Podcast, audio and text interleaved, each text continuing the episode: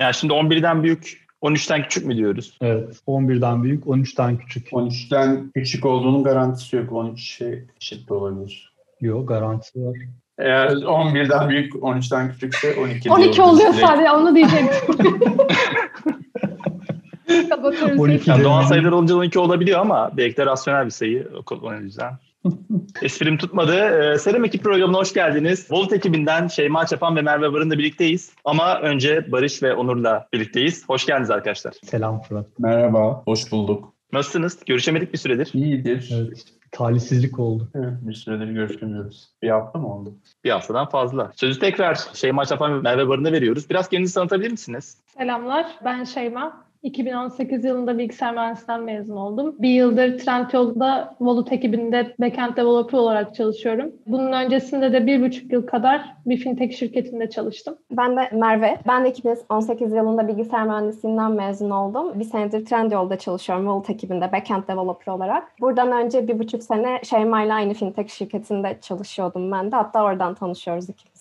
O zaman hoş geldiniz arkadaşlar. Birazcık aksattık. Programı aslında daha önce çekecektik. Dinleyicilerimiz için bir şey fark etmeyecek. Gerçi 11'den büyük, 13'ten küçük program olarak kayda geçecek. Ama biz bir böyle kayıt almakta zorlandık. Ama bizim de çok merak ettiğimiz, konuşmak istediğimiz bir ekipti. Volut dediniz. Domain nedir? Volut nedir? Az önce Şeyma Güzel böyle bir şeyle girdi. Slogan gibi, Volut'un bir sloganı gibi girdi. Volut'un içeriğinde neler vardır hiç bilmeyenler için bir anlatabilir misiniz? Domain neyi kapsıyor acaba? Tabii ki bildiğiniz gibi Trendyol üzerinde artık sanal bir cüzdan var. Bir bakiye yükleyip o bakiyeyle alışveriş yapabiliyorsunuz. Aslında bizim ekipte tüm bu bakiye işlemleri, bizim depozit dediğiniz bakiye yükleme, withdraw, paranızı geri kartınızı alabilme, normal payment, refund işlemleri, işte cüzdanın alternatif bir payment yöntemi olarak checkout ekranlarında görünmesi, Volut'la alakalı tüm kampanyalar, Trendyol para diye bir kavram var artık hayatımızda. Volut'lu ödemelerde kazanabiliyoruz. Bunun yönetilmesi. Aslında kısaca Volut'la alakalı tüm işler bizim ekibimizde. Aslında bir ödeme yöntemi değil mi? Alternatif bir ödeme yöntemi Trendyol'da. Aynen öyle. Şu an ödemelerin %30'u hatta cüzdan üzerinden geçiyor diyebiliriz. O Bayağı ciddi bir hacim. Peki kullanıcılar bu %30'luk kitle neden kredi kartlarıyla satın alım yerine cüzdana yöneliyorlar? Son kullanıcı olarak neden cüzdan kullanmam gerekiyor? Cüzdanın aslında kullanıcıya sağladığı birden fazla fayda var. Bir tanesi postal ödemelere göre 7 ile 15 kat daha hızlı respons dönüyoruz. Biliyorsunuz bankaların respons time'ları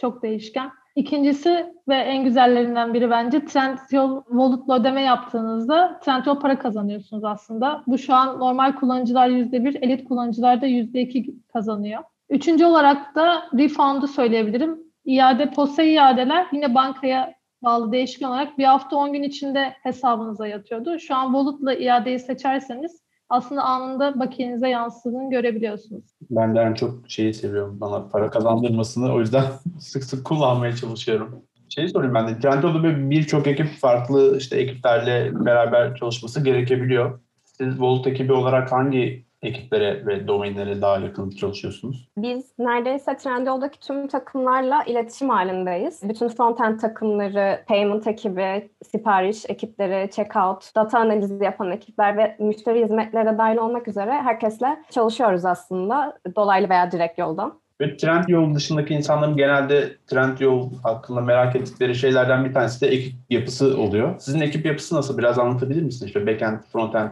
ya da işte QA olarak kaç kişi var gibi. Aslında şu an biz epey kalabalığız çünkü Volut altında iki ekip var gibi düşünebiliriz. Bir tane ekip şu an Trendyol içindeki Volut'la alakalı feature'lara ve geliştirmelere devam ediyor aslında. İkinci ekipte şu an bir e-para lisans süreci var. O süreç için gerekli olan şeyleri geliştiriyorlar aslında.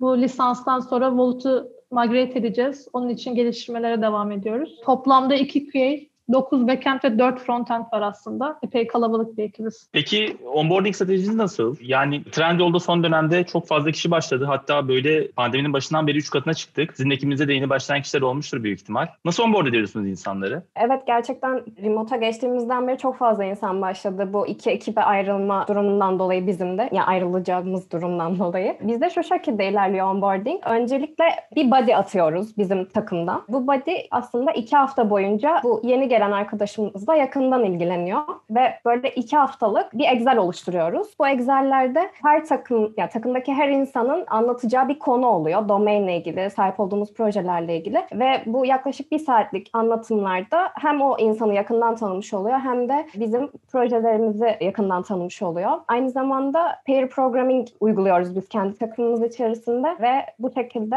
hızlı bir şekilde onboard edebiliyoruz aslında gelen arkadaşımızı. İlk Wallet ortaya atıldığında, proje olarak atıldığında böyle event sourcing falan gibi şeyler konuşulmuştu yanlış hatırlamıyorsam. Şu an bunun için kullandığınız bir framework var mı ya da daha genel sorayım. Kullandığınız teknolojiler neler Wallet'ta? Dediğin gibi aslında event sourcing var. Şu an Wallet'ın core domaini event sourcing ve CQRS üzerine kurulu. Framework olarak da Exon'u kullanıyoruz. Exon framework'ü. Yani nedir event sourcing? Yani daha önce hiç duymamış arkadaşlar için açıklamak gerekirse aslında biz wallet üzerinde bir state tutmuyoruz. Sadece eventleri kaydediyoruz. O wallet'un güncel state'ini eventleri işleyerek elde ediyoruz diyebiliriz. Örnek bir akış söylemek gerekirse Wallet'la bir ödeme isteği geldiğinde biz gerekli validasyonları yapıp bir event oluşturuyoruz aslında. Bu eventi de bir event tablosuna kaydediyoruz. Aynı zamanda bu eventi dinleyen bir de projection kısmımız var. Bu projection kısmı da eventi dinleyip ilgili read model tablolarını dolduruyor. Bu yapıyla zaten aslında CQRS'te sağlamış oluyoruz. CQRS kısaca işte yazma ve okuma yerinin birbirinden tamamen ayrı olması. Bizim şu an event tablolarımızla query model tablolarımız tamamen birbirinden ayrı. Okuduğumuz API'ler de farklı. Onun dışında genel olarak API'larımız backend'de Java ve Go ile yazılmış durumda. Frontend'de de React kullanıyoruz. DB tarafında da Postgre'de var, Couchbase'de var. Genel olarak böyle. Exon Framework'ünden bahsettiniz. Sanırım DDD uygulamak için kullanılan bir framework ama ne avantajları var? Şöyle e, mesela biz event sourcing'i ben de buraya ilk başladığımda benim için de yeni bir teknolojiydi. Burada öğrendim. Aklıma mesela gelen ilk soru şuydu. Aggregate diyoruz. Aggregate şey olarak düşünebilirsiniz. Servolt bir aggregate. Aggregate'de gruplanmış eventler bütünü gibi düşünebilirsiniz. Her bir istek geldiğinde bizde bir command API var. Aggregate ayağa kalkıyor ve son state'e ulaşıyor. Ben ilk şunu sormuştum mesela her seferinde eventleri işlemek maliyetli olmuyor mu? Hani niye böyle bir yapı kurduk? Exxon mesela hem snapshot diye bir mekanizması var hem event replaying bunlar da destek veriyor aslında. Yani kendi tarafımızda da yazılabilirdi ama bir framework kullanmak daha kolaylaştırdı. Mesela orada snapshot mekanizması da şu. Bizde 5 eventte bir, bir snapshot event oluşturuluyor. Yani bunu özet bir event gibi düşünebilirsiniz. Her state'i bulmak için aslında snapshot eventleri üzerinde geziyoruz gibi yani. Böyle bir sürü artısı var. Event replaying'e ihtiyaç duydunuz mu? Öyle bir kaza yaşadınız Şöyle, mı? ben StageDB'yi uçurdum. Yani benim ihtiyacım oldu. Geçmiş olsun. Yani Stage ya ne olacak? Ya öyle değil aslında. Ben bayağı üzülmüştüm çünkü bizim Ömer var ki arkadaşımız. Onun bütün bir sürü testi stage üzerinde. Sonra client'ların bir sürü testi stage üzerindeydi. Şöyle bir hata yaptım. Belki kamu spotu olabilir. İşte lokalimde data yok diye stage DB'ye baktırdım. JPA'nın da biliyorsunuzdur DDL Ultra diye bir ayarı var. O crate'de kalmış. Uygulamayı ayağa bir kaldırdım. Bütün dibi uçtu. Sonra başımdan kaynar su döküldü. O gün de doğum günümdü hatta. Güzel doğum günü Bütün günüm böyle al yanaklarla geçti yani. Ama orada event replaying için biz daha önceden çalışmıştık. Böyle bir şeye ihtiyacımız olursa böyle bir kodlama bile yapmıştık. Bir branşta duruyordu. Hadi dedik hani bu fırsat olabilir deneyelim. Gerçekten de event tablosunu uçurmamıştım. Ben read modelleri uçurmuştum komple. O eventleri tekrar replay edip tabloların hepsini doldurduk. Biraz uzun sürdü. Birkaç saat sürdü. Yani akşam orada geçirdik. Merve falan sağ olsun. Hepsi bende durdu hızlığında. Ama tabloları geri elde ettik yani. Hiçbir data kaybımız olmadı. Vermiş. Geçmiş olsun diyeyim. Geçmiş olsun. Neyse en azından bu tür hataları state ortamında yaşamış olmak güzel. Evet. Önemli olan production'a sağlam çıkabilmek. Evet artık tüm config dosyalarında o ayara bakıyorum yani öyle söyleyebilirim. Süper. Peki şey, deployment süreçleriniz nasıl acaba? Biraz ondan bahsedebilir misiniz? Production'a nasıl çıkıyorsunuz? Ne kadar sıklıkla çıkabiliyorsunuz? Biz neredeyse her gün deployment yapıyoruz. Tabii ki bu sprintteki işin büyüklüğüne göre bu sıklık artıp azalabiliyor. Ama herhangi bir engelimiz yoksa istediğimiz kadar development yapma kabiliyetine sahibiz. Bu kadar rahat yapabiliyor olmamızın sebebi de genelde feature toggling kullanıyoruz biz yaptığımız geliştirmelerde. Çünkü bir ödeme sistemi olduğumuz için yaptığımız herhangi bir bug fark edilmeyen dış tarafı hemen etkileyebiliyor son kullanıcıyı. O yüzden genellikle bunları bir ayara bağlı olarak çıkıyoruz biz. Bu Production'a çıkma evresinden önce ise kodu hem pair ve mob yazmaya çalışıyoruz genellikle gözden bir şey kaçmaması açısından. Ve daha sonra da Şeyma'nın bahsettiği gibi stage ortamlarında bunu sıkça test ediyoruz. Bir bug olmazsa da GitLab üzerinden production Kubernetes gönderiyoruz. Mob programming dedin. Mob programming'i nasıl uyguluyorsunuz? Ne kadar zamanda bir uyguluyorsunuz? Çünkü tüm takım böyle aynı koda bakıyor ya. Şöyle, aslında büyük işleri genellikle mob yapmayı tercih ediyoruz. Bunu nasıl yapıyoruz? Öncelikle işin analizini bir Zoom'da konuşuyoruz. Daha sonrasında biri ekran paylaşarak o işi nasıl yapmaya karar verdiysek tek bir kişinin bilgisayarından kodlamaya başlıyoruz. Daha sonrasında belki birer saat arayla, belki yarım saat arayla commit atıp başka bir kişinin bilgisayarından devam ediyoruz bunu yazmaya.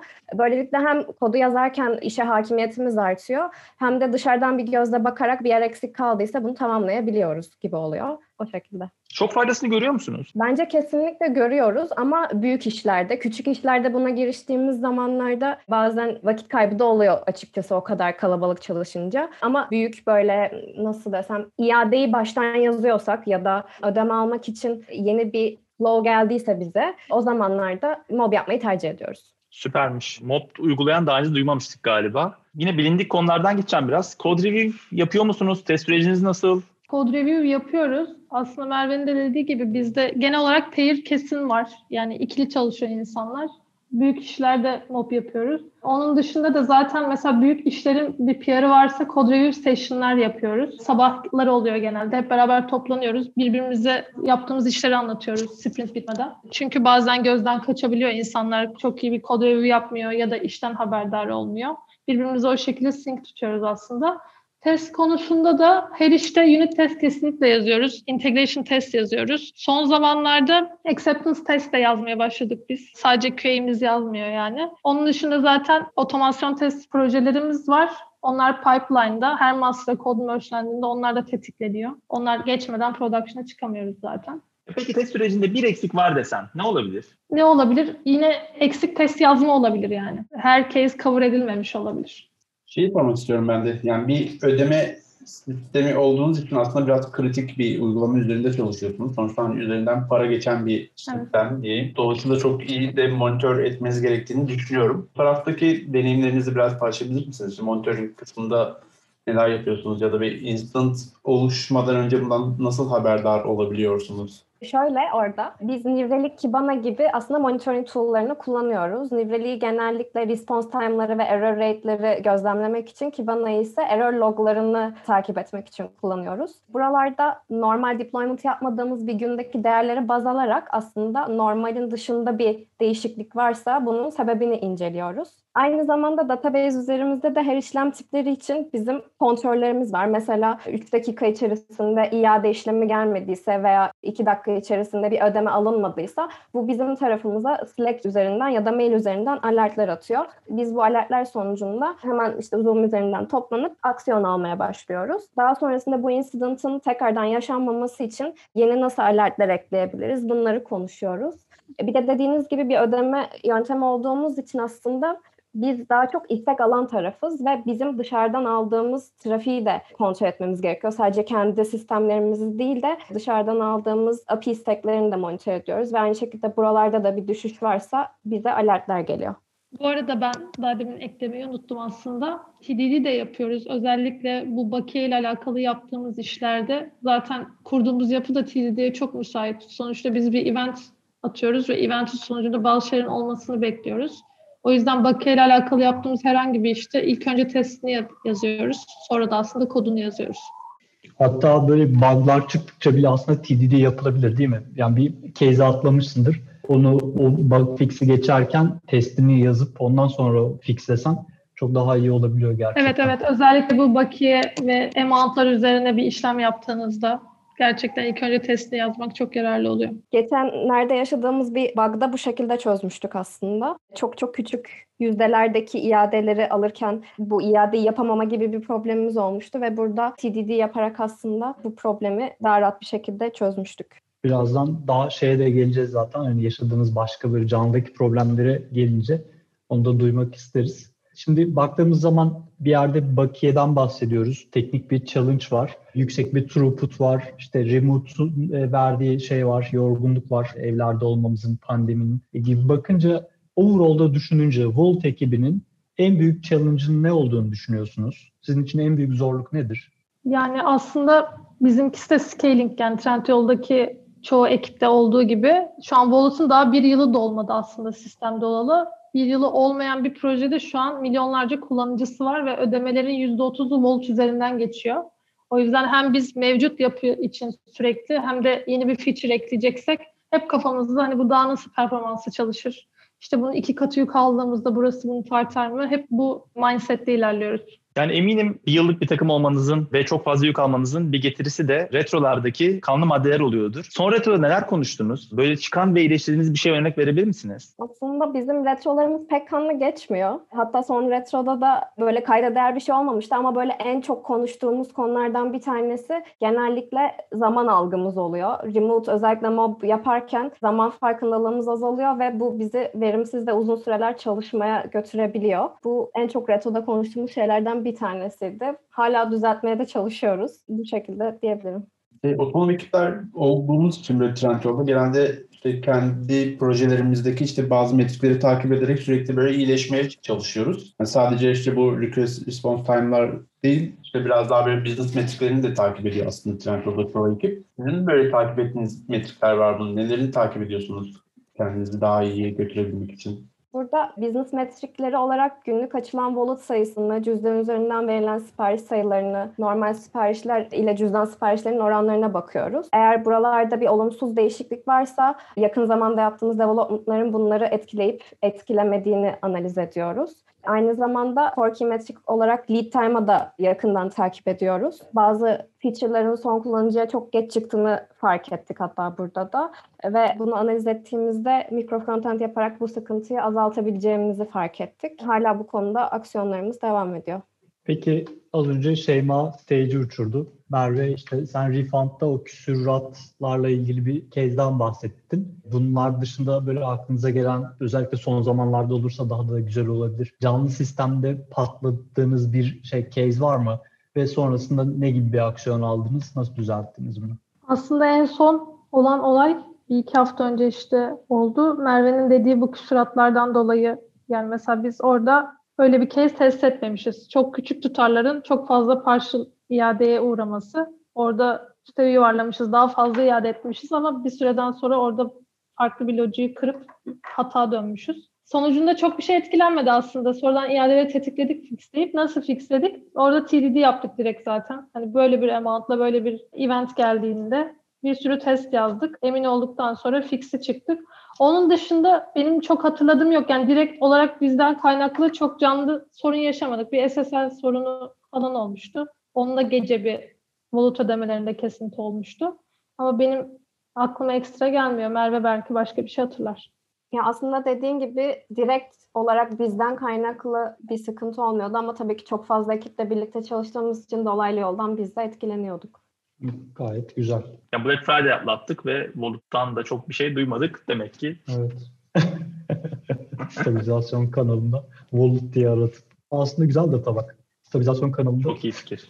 Tabii hatta şey sonra suçlama yapacaksın. Geçenlerde Ama- böyleydi ama. Böyle diyorsun ama bak burada bir sürü data var. Ama altındaki trede bakmak lazım. Volut niye gitmiş? Arkadaşlar yavaştan kapatabiliriz. Merve, Şeyma çok teşekkürler programa katıldığınız için. Son olarak eklemek istediğiniz, paylaşmak istediğiniz bir şey var mı? Ben de kendi adıma çok teşekkür ederim. Hem böyle ekibin bilinirliğini arttıracak bir program oldu. Biz de dinleyip bilmediğimiz çok şey öğreniyoruz. O yüzden böyle bir şeye kurguladığınız için teşekkürler. Ben de çok teşekkür teşekkür ederiz. ederim. Çok güzel bir deneyim oldu. Biraz da heyecanlıydım ama inşallah güzel olmuştur herkes. Yok gayet güzel. Teşekkürler katıldığınız için. güzeldi evet. Sadece Merve işte programın başında benim bir numaramı bozdu. Sihir numaramı bozdu.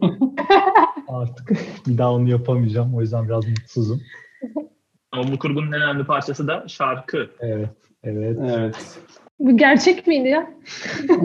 Yani 11'den büyük, 13'ten küçük program yaptık. Her gelen de bir şarkı söyledi. evet Merve o zaman bozma. ortak bir şey söyleyelim. Yani düet olsun. Söylemeyelim mi? Var mı istek parçanız? Oo, o kadar iddialı. İddialı Şey- olsun. Değiliz. Şeyma solist olarak söyleyecek çünkü. Bence bir yöntem yok. Arada şey de yapabilir miyiz? Değiştir deyip. Çaldığı kelimeden başka şarkılar bu. İlk şarkıdan sonra muhtemelen ikinci istemeyeceksiniz. Öyle düşünüyorum. Serdar Ortaç var mı repertuarında? Bakalım ya. O zaman ilk şarkı Evet. ilk şarkıyı alalım o zaman. Buna dinleyicilerimiz karar versin. Güzel bir şarkı. Evet. Teşekkür bayağı iyi ederim. ya. Şu an kestik mi? Burada şarkı söylemişti. Sen sanki söylemişsin de kesmişiz gibi yapacağız burayı. Öyle konuştuk. Ha, süper. Kulaklarınızın kanamasını istemedik o yüzden burayı sizle paylaşmıyoruz. Sessizliğin Sesi adlı bu şarkıyla. Sanat mıydı bu? Anlam yüklü bir şarkıydı gerçekten. Sözleri çok güzeldi özellikle. Bir şey söyleyeceğim ya. Ben ben galiba podcastlerin hiç sonunu dinlememişim. Bunu anlıyorum ben. Eğer söyledilerse gerçekten. Feedback için teşekkürler. Kimse dinlemiyor diye sonlarında böyle Yok ben, ben şeyi hatırlıyorum. Burçin, Burçin de böyle ben söylemek istemiyorum falan gibi şeyler tepkiler vermişti. Burçin çok, söylemiş. çok, çok istekli arkadaşlar da vardı ama. Çok güzel şarkı söyleyenler de var. Sadece podcast'in sonlarından ayrı bir podcast yapabiliriz belki. Evet. Derleme. Şarkıları peş peşe dizip. Yani en son lisede müzik derse gesi bağlarını söylemiştim. Öyle söyleyeyim. Lisede olduğunu düşün. Gesi bağlarını mı istiyorsun? Çok zor. Liseden beri şarkı söylememiştim. O zaman Peki. Yine ikinci şarkı da güzeldi. Teşekkürler. Evet. O zaman işte bu yüzden dinlenmiyor belki de programın Belki de şey deriz ya o kadar güzel söylediler ki telif yedik. Bir şey söyleyeceğim. Bu arada gerçekten her kaydın sonunda şarkı var mı? Herkes söyledi mi bugüne? Tamam ona göre Herkes, söyleyeceğim yani. herkes söyledi. Dinleyenler bilir. Söylemeyenler de sonradan yolladı. Onları da bir şekilde ekledik yani. Dans Tamam, edenler o zaman- var ya. O zaman herkes sesini kapatsın. Ben gesi bağlarını söyleyeyim. Sözlerini açayım. Ama kıkırdamayın. Tamam. Gesi bağlarında dolanıyorum yitirdim yarimi. Aman aranıyorum yitirdim